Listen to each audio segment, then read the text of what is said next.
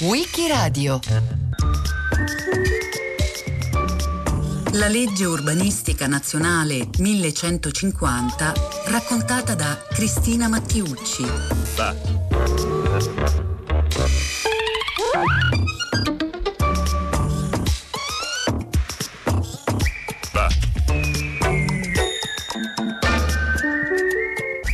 Il 17 agosto 1942 fu promulgata la legge urbanistica nazionale 1150 che, pur con le numerose modifiche al testo che sono state introdotte nei quasi 80 anni succeduti a quella data, è a tutt'oggi in vigore e definisce alcuni strumenti fondamentali della disciplina urbanistica. In particolare, la legge introduceva disposizioni di tipo procedurale per la redazione e l'approvazione di piani urbanistici, come i piani regolatori generali e i piani territoriali di coordinamento.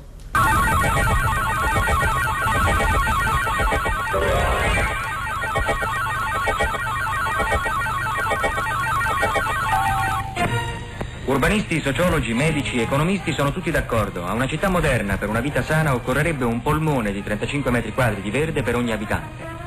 I progetti che stiamo vedendo sono stati presentati a Roma per un concorso bandito dall'Istituto Nazionale di Architettura. Ecco quartieri con giardini, spazio libero, case che sembrano davvero case e non i soliti alveari che ormai siamo abituati a vedere. Ed ecco invece un'altra concezione del vivere moderno, costruzioni quasi astratte, case concepite secondo criteri che almeno a guardare i plastici sfiorano la fantascienza. Tradizione o avvenirismo? Come saranno dunque queste città del futuro? Su uno o due progetti presentati al concorso di Roma, dove sono state riprese anche queste immagini, l'architetto ha scritto i compiti dell'urbanistica e dell'architettura moderna debbono tornare ad essere espressioni dell'esigenza dell'uomo e della società in cui opera. È solo un atto di fede o addirittura un sogno? Per adesso in Italia questa è la realtà. Nelle città con più di un milione di abitanti la percentuale di verde concessa a ogni cittadino è inferiore ai 2 metri quadri, niente cioè. Pensare che a Stoccolma la stessa percentuale è di 42 metri quadri, a Londra di 35, a Copenaghen di 50. Ma forse è venuto anche per noi il momento di sperare. Oltre al costo delle aree fabbricabili, anche da noi comincia a aver peso l'uomo. Queste distese di palazzoni simili a gabbie di cemento, queste strade troppo strette e soffocate, forse sono davvero destinate a rimanere un brutto monumento del passato. La giuria del concorso di Roma ha parlato di necessario rapporto in scala architettonica e urbanistica tra natura e città e tra i 178 progetti presentati la maggioranza, per fortuna, ne aveva tenuto conto. Lo strumento principale che la legge riforma è il piano regolatore generale, il PRG. Questo verrà definito come lo strumento di governo del territorio che regola gli usi del suolo e l'attività edificatoria a livello comunale. La legge stabilisce che il PRG debba essere redatto per l'intero territorio comunale ed è questa una delle principali novità che introduce, perché sollecita ad una razionalizzazione complessiva dello sviluppo dei centri urbani. Basandosi sulle previsioni economiche e demografiche circa le trasformazioni del territorio, il PRG disciplina lo sviluppo urbanistico comunale e detta le linee da seguire in caso di edificazione di iniziativa sia pubblica che privata. Divide in zone il territorio comunale e ne regola la destinazione d'uso. Individua la rete delle principali vie di comunicazione e le aree destinate ad edifici, spazi ed opere di uso pubblico. Indica i vincoli da rispettare, gli interventi realizzabili sul patrimonio edilizio esistente e la possibilità di sfruttamento edificatorio in ciascuna zona. Inquadrature della prima mostra nazionale dei piani regolatori e delle realizzazioni urbanistiche, inaugurata nel Palazzo della Sapienza da Sua Eccellenza il Ministro Bottai. Tavole, grafici, plastici, progetti e impianti urbanistici documentano tutto quanto si riferisce alle realizzazioni importantissime attualmente in corso nelle principali città d'Italia e dell'impero.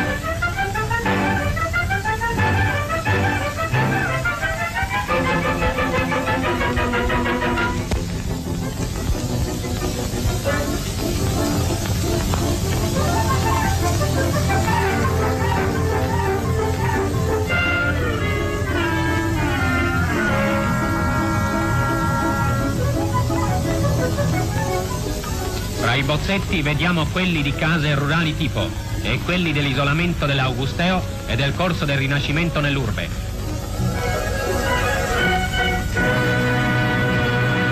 Il PRG è composto da due tipi di elaborati, relazioni di carattere normativo e tavole cartografiche, anch'esse finalizzate ad indicare le prescrizioni del piano, come fa, per esempio, la tavola della zonizzazione, che suddivide un ambito territoriale in zone ed attribuisce a ciascuna di esse specifiche caratteristiche, in funzione delle previsioni insediative e della destinazione d'uso, residenziale, produttiva, agricola o per attrezzature collettive. Per mettere in atto le prescrizioni contenute nel PRG sono previsti livelli di pianificazione più dettagliati ed è necessario redigere i piani attuativi. Dopo la 1150 il PRG diventa obbligatorio per tutti i comuni che saranno compresi in elenchi elaborati ed aggiornati dal Ministero dei Lavori Pubblici, mentre tutti gli altri comuni avranno facoltà di redarlo o di procedere con l'adozione di un regolamento edilizio. Le opere monumentali, vuote e inutili erano caratteristiche del fascismo. Si costruirono città dalle quali la vita è rimasta assente e edifici scenografici per gli spettatori delle mostre e delle parate si dimenticavano e si volevano far dimenticare i veri bisogni della popolazione.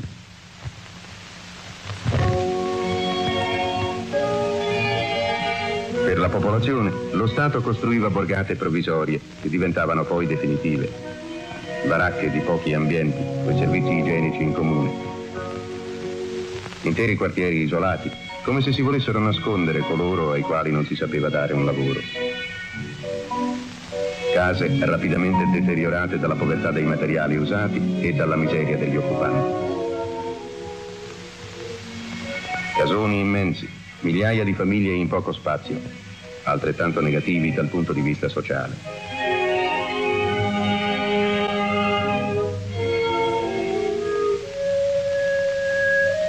Le guerre erano servite a nascondere questa situazione generale ma l'ultima guerra arrivata in casa nostra rivelò a tutti, anche a chi fino allora non era stato toccato, la gravità dei mali italiani.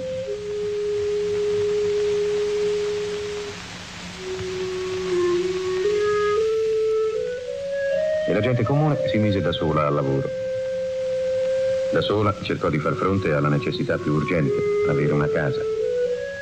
Gli individui non avevano né i mezzi finanziari né le abitudini sociali per arrivare a un'azione integrale e coordinata.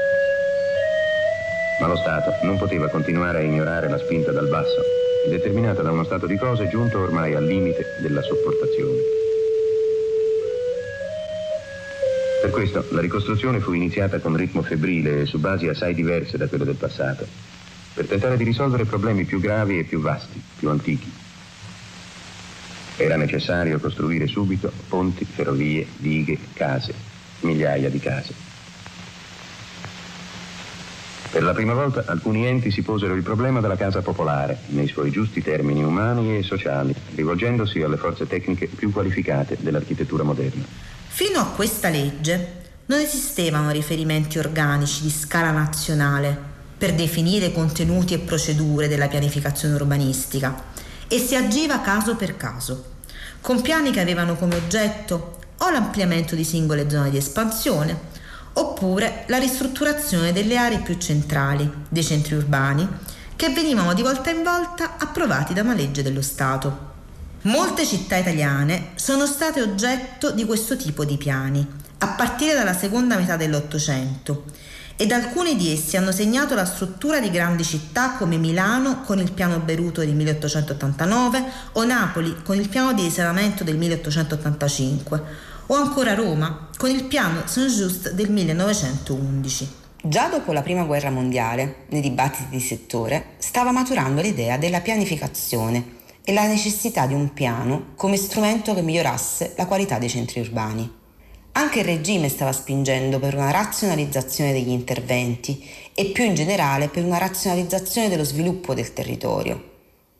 Erano gli anni delle bonifiche e della modernizzazione delle campagne dell'esperienza della città fascista, per la quale il piano doveva indicare l'articolazione delle distinte aree. L'area edificata, indicando le trasformazioni degli spazi saturi e di quelli ancora disponibili, l'area di espansione, studiando in base all'incremento demografico le linee generali dei nuovi quartieri, l'area rurale, soggetta o meno a futura urbanizzazione. È in questo contesto che l'INU, fondato qualche anno prima, nel 1930, aveva animato un dibattito ampio, fatto di convegni, pubblicazioni, interrogazioni parlamentari molto animate, per orientare lo sviluppo urbanistico delle città italiane e definire l'applicazione di nuovi provvedimenti regolativi a fronte di un territorio che andava trasformandosi sotto spinte fortemente speculatorie e diffusamente deregolarizzate. 1946 Roma festeggiava la sua 100.000esima targa. Nel 1954 la 200.000esima. Siamo ora a 250.000. E intanto le difficoltà della circolazione aumentano di giorno in giorno. Il comune decide di creare sottopassaggi pedonali per alleggerire il traffico nei punti maggiormente nevralgici. I lavori vengono portati avanti con la massima celerità possibile, ma purtroppo nel frattempo gli scavi rendono più caotica la circolazione. Al Campidoglio si sa bene che neppure i sottopassaggi potranno risolvere del tutto il problema del traffico in una città le cui strade del centro, per ovvi motivi, sono praticamente intoccabili. Provvedimenti radicali dovranno essere fatalmente adottati. Il problema angustia i tecnici dell'urbanistica. E intanto i pedoni, in attesa di circolare sottoterra, cercano di districarsi fra transenne e passaggi obbligati. Sognano deliziose città dai marciapiedi larghissimi, dove gli unici mezzi di locomozione sono gli elicotteri.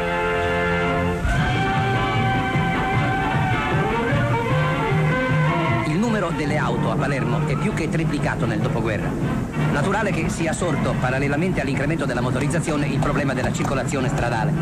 Questo non è che uno degli aspetti della complessa questione urbanistica che l'amministrazione comunale ha affrontato con energia e chiarezza di intenti. Tra pochi anni i miseri quartieri popolari non saranno più che un triste ricordo. Si porrà rimedio ad assurde situazioni come quella delle ferrovie che interrompono il traffico di popolosi quartieri, ma soprattutto si costruirà. La città ha fame di case e l'amministrazione regionale e quella comunale hanno predisposto un vasto ed organico piano per far sì che ogni famiglia possa vivere in un ambiente sereno e luminoso. A Palermo, come in tutta la Sicilia del resto, si è perfettamente compreso che la dignità dell'abitazione è alla base di ogni progresso civile e sociale. Edoardo Salzano, la legge fu il prodotto di notevole livello di uno scontro aspro tra i difensori a oltranza della proprietà privata e quelli che volevano porre limiti ai diritti di utilizzazione fondiaria. Scontro che si consumò nelle commissioni legislative del Senato e della Camera dei fasci e delle corporazioni. Uno dei nodi politici principali su cui la legge interviene e su cui è conclamato l'INU ebbe un ruolo centrale è quello che riguarda la regolazione della rendita elaborata mediante una puntuale articolazione dell'istituto dell'esproprio.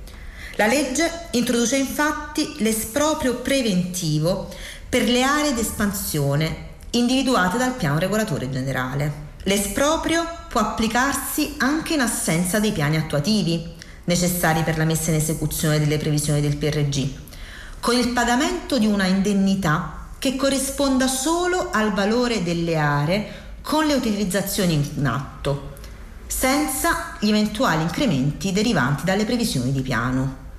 Di fatto, nella quasi totalità dei casi, corrispondente al valore agricolo. Tale principio operativo non era stato fissato fino ad allora ed anzi, nell'unico precedente di legge in materia di espropriazioni, la legge 2359 del 1865, era scritto che la determinazione dell'indennità per esproprio di pubblica utilità corrispondeva al giusto prezzo che avrebbe avuto l'immobile in una libera contrattazione di compravendita. Questo tema anima tuttora i dibattiti di riforma della legge, generando polarizzazioni di posizione più radicali. Tuttavia, a testimonianza di un momento di convergenza di orientamenti, Giuseppe Gorla, l'allora ministro dei lavori pubblici, dichiarò appena la legge 1150 fu approvata, che essa non poteva far timore ai galantuomini, ma solo a coloro che, attraverso il diritto di proprietà, volevano difendere la speculazione. Sembra che la città ci sommerga, ma siamo noi che l'abbiamo fatta. Non potevamo vivere soli. Costruimmo le città per stare insieme. Città di contadini, di pescatori.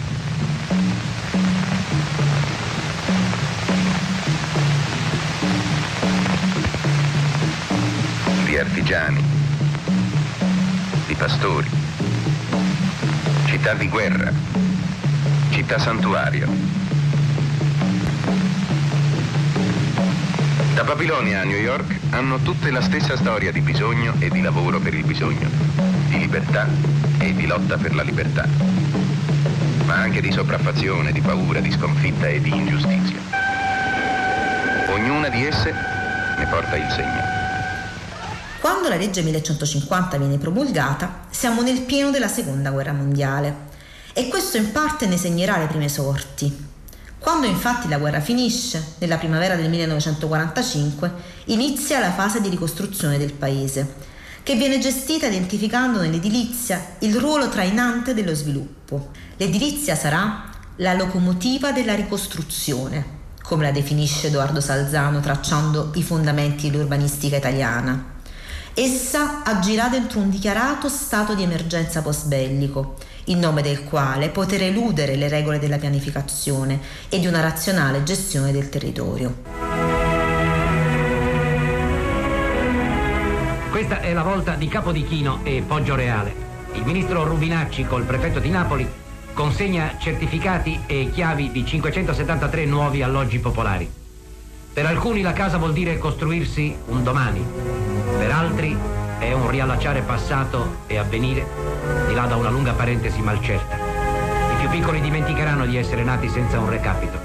I loro occhi si posano sui giochi, come quelli dei loro genitori su questi edifici luminosi. Sui terrazzi verranno ad abitare preziosi coinquilini il sole e l'aria di Napoli. Se questo bilancio che ci appare alla vista lo estendiamo alla Campania, troveremo quasi 5.300 alloggi edificati negli ultimi anni dall'INA e i focolari restituiti a chi ne era privo significano anche 24 milioni finora di giornate lavorative per i disoccupati. Dalle finestre si può guardare con fiducia al domani. Accanto alla Roma visitata dai turisti c'è questa città segreta. Un livello di vita come nei paesi di cui la civiltà si è dimenticata. Villaggi mimetizzati coi depositi di rottami, col bandone in disuso.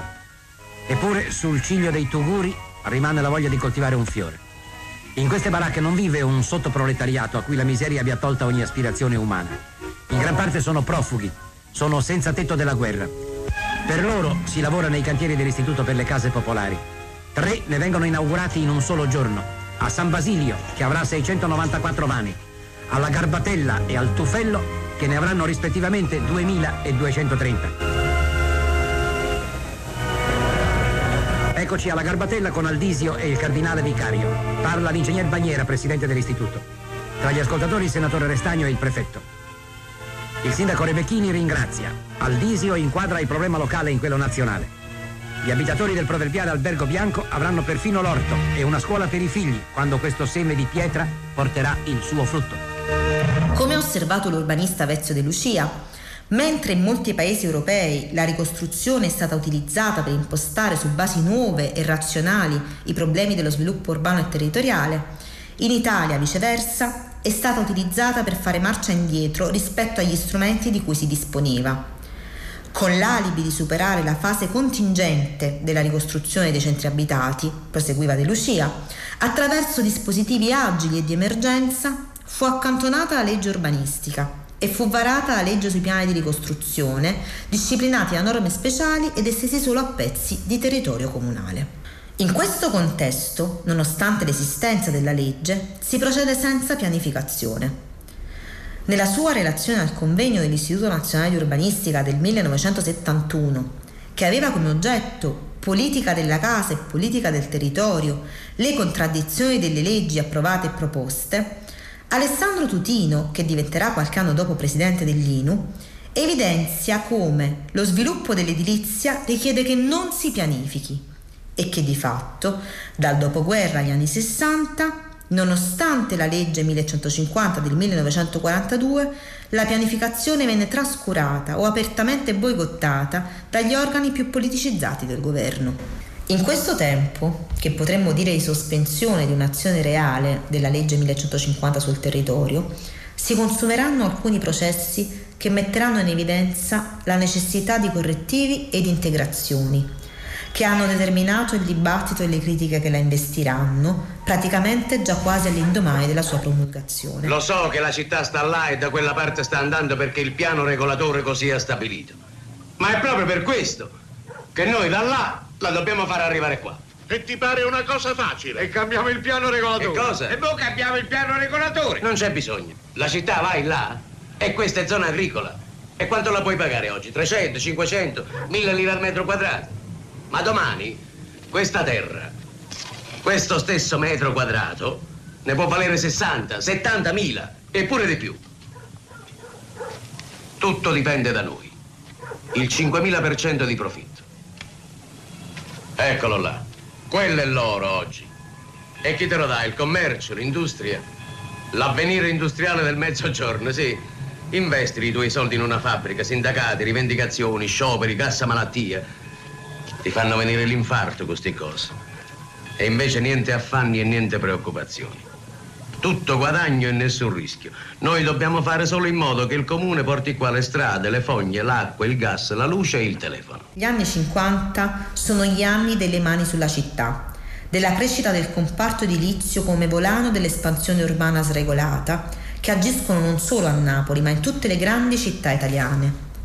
All'inizio degli anni 60 l'INU apre il dibattito sulla riforma urbanistica con una prima proposta contenuta nel codice dell'urbanistica proposta che mette in discussione il tema della rendita fondiaria e mette in evidenza la necessità di regolare un ritorno pubblico degli incrementi di valore delle aree pianificate, anche attraverso il contributo dei privati alle attrezzature pubbliche e alle spese di urbanizzazione primaria.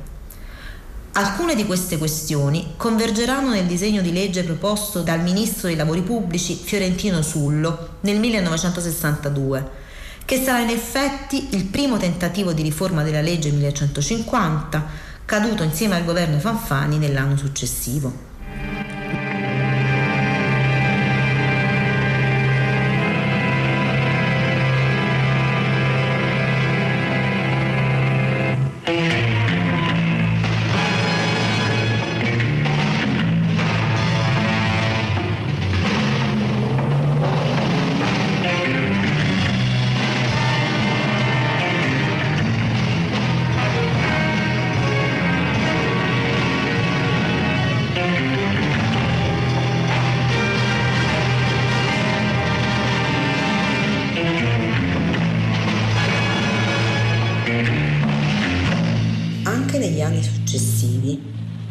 Diversi urbanisti, che avevano un ruolo intellettuale e politico, hanno elaborato una critica al piano urbanistico per come impostato dalla legge.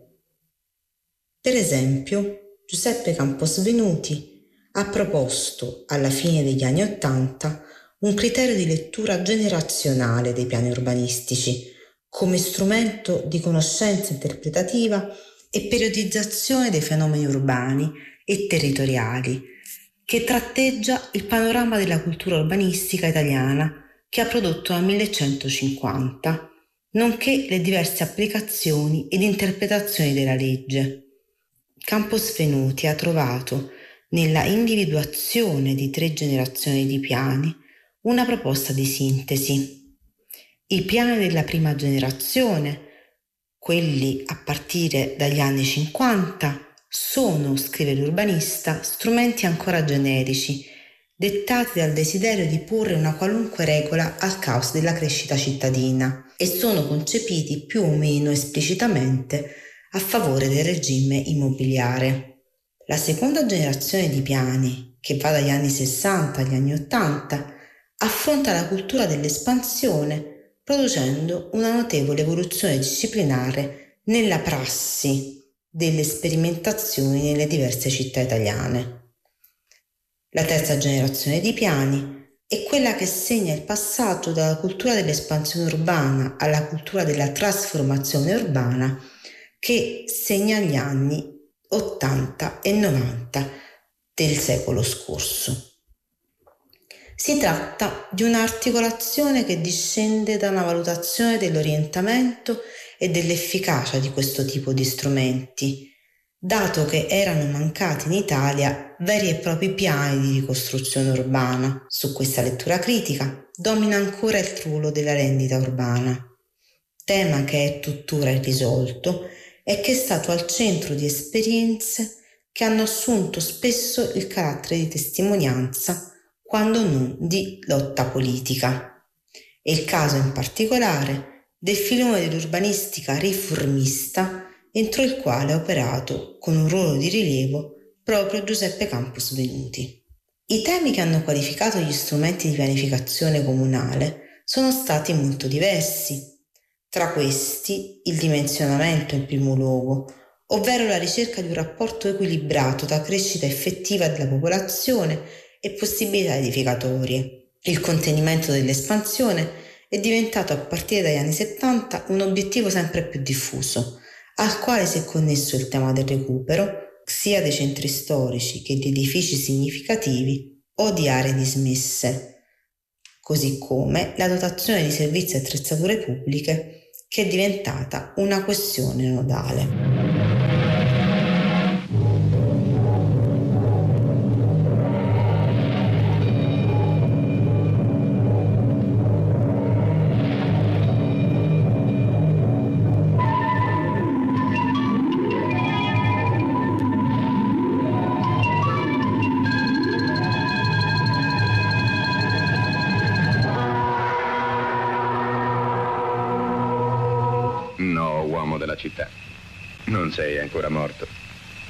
E neanche la tua città. È viva, bene o male. La riconosci? C'è caos nella città, miseria, rumore, polvere. Ma l'errore non sta in lei. Sta nel volerla modificare astrattamente, senza capirla. Va nella tua città, uomo, e collabora con chi vuol renderla più umana, più simile a te. Numerosi altri strumenti di pianificazione sono stati introdotti nel panorama legislativo italiano anche integrativi a quelli della legge 1150 e spesso nell'ambito di riforme di scala regionale, da quando nel 1972 le funzioni amministrative statali in materia di urbanistica sono andate in capo alle regioni. Questi strumenti tentano di accompagnare le trasformazioni territoriali nella loro dimensione non solo spaziale, cercando di stare al passo del ritmo che le accompagna, scandito da nuove priorità come quelle ambientali o sociali che non riguardano solo l'espansione urbana ma agiscono su scala globale. La legge 1150 del 1942 è oggi ancora pienamente in vigore.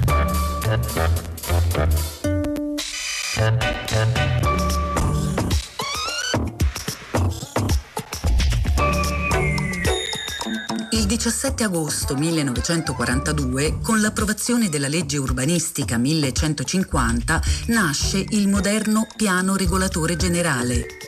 Cristina Mattiucci l'ha raccontato a Wikiradio. A cura di Loredana Rotundo, con Marcello Anselmo, Antonella Borghi, Natascia Cerqueti e Roberta Vespa. Per riascoltare e scaricare il programma vai sul sito di Radio 3 o scarica l'app Rai Play Radio.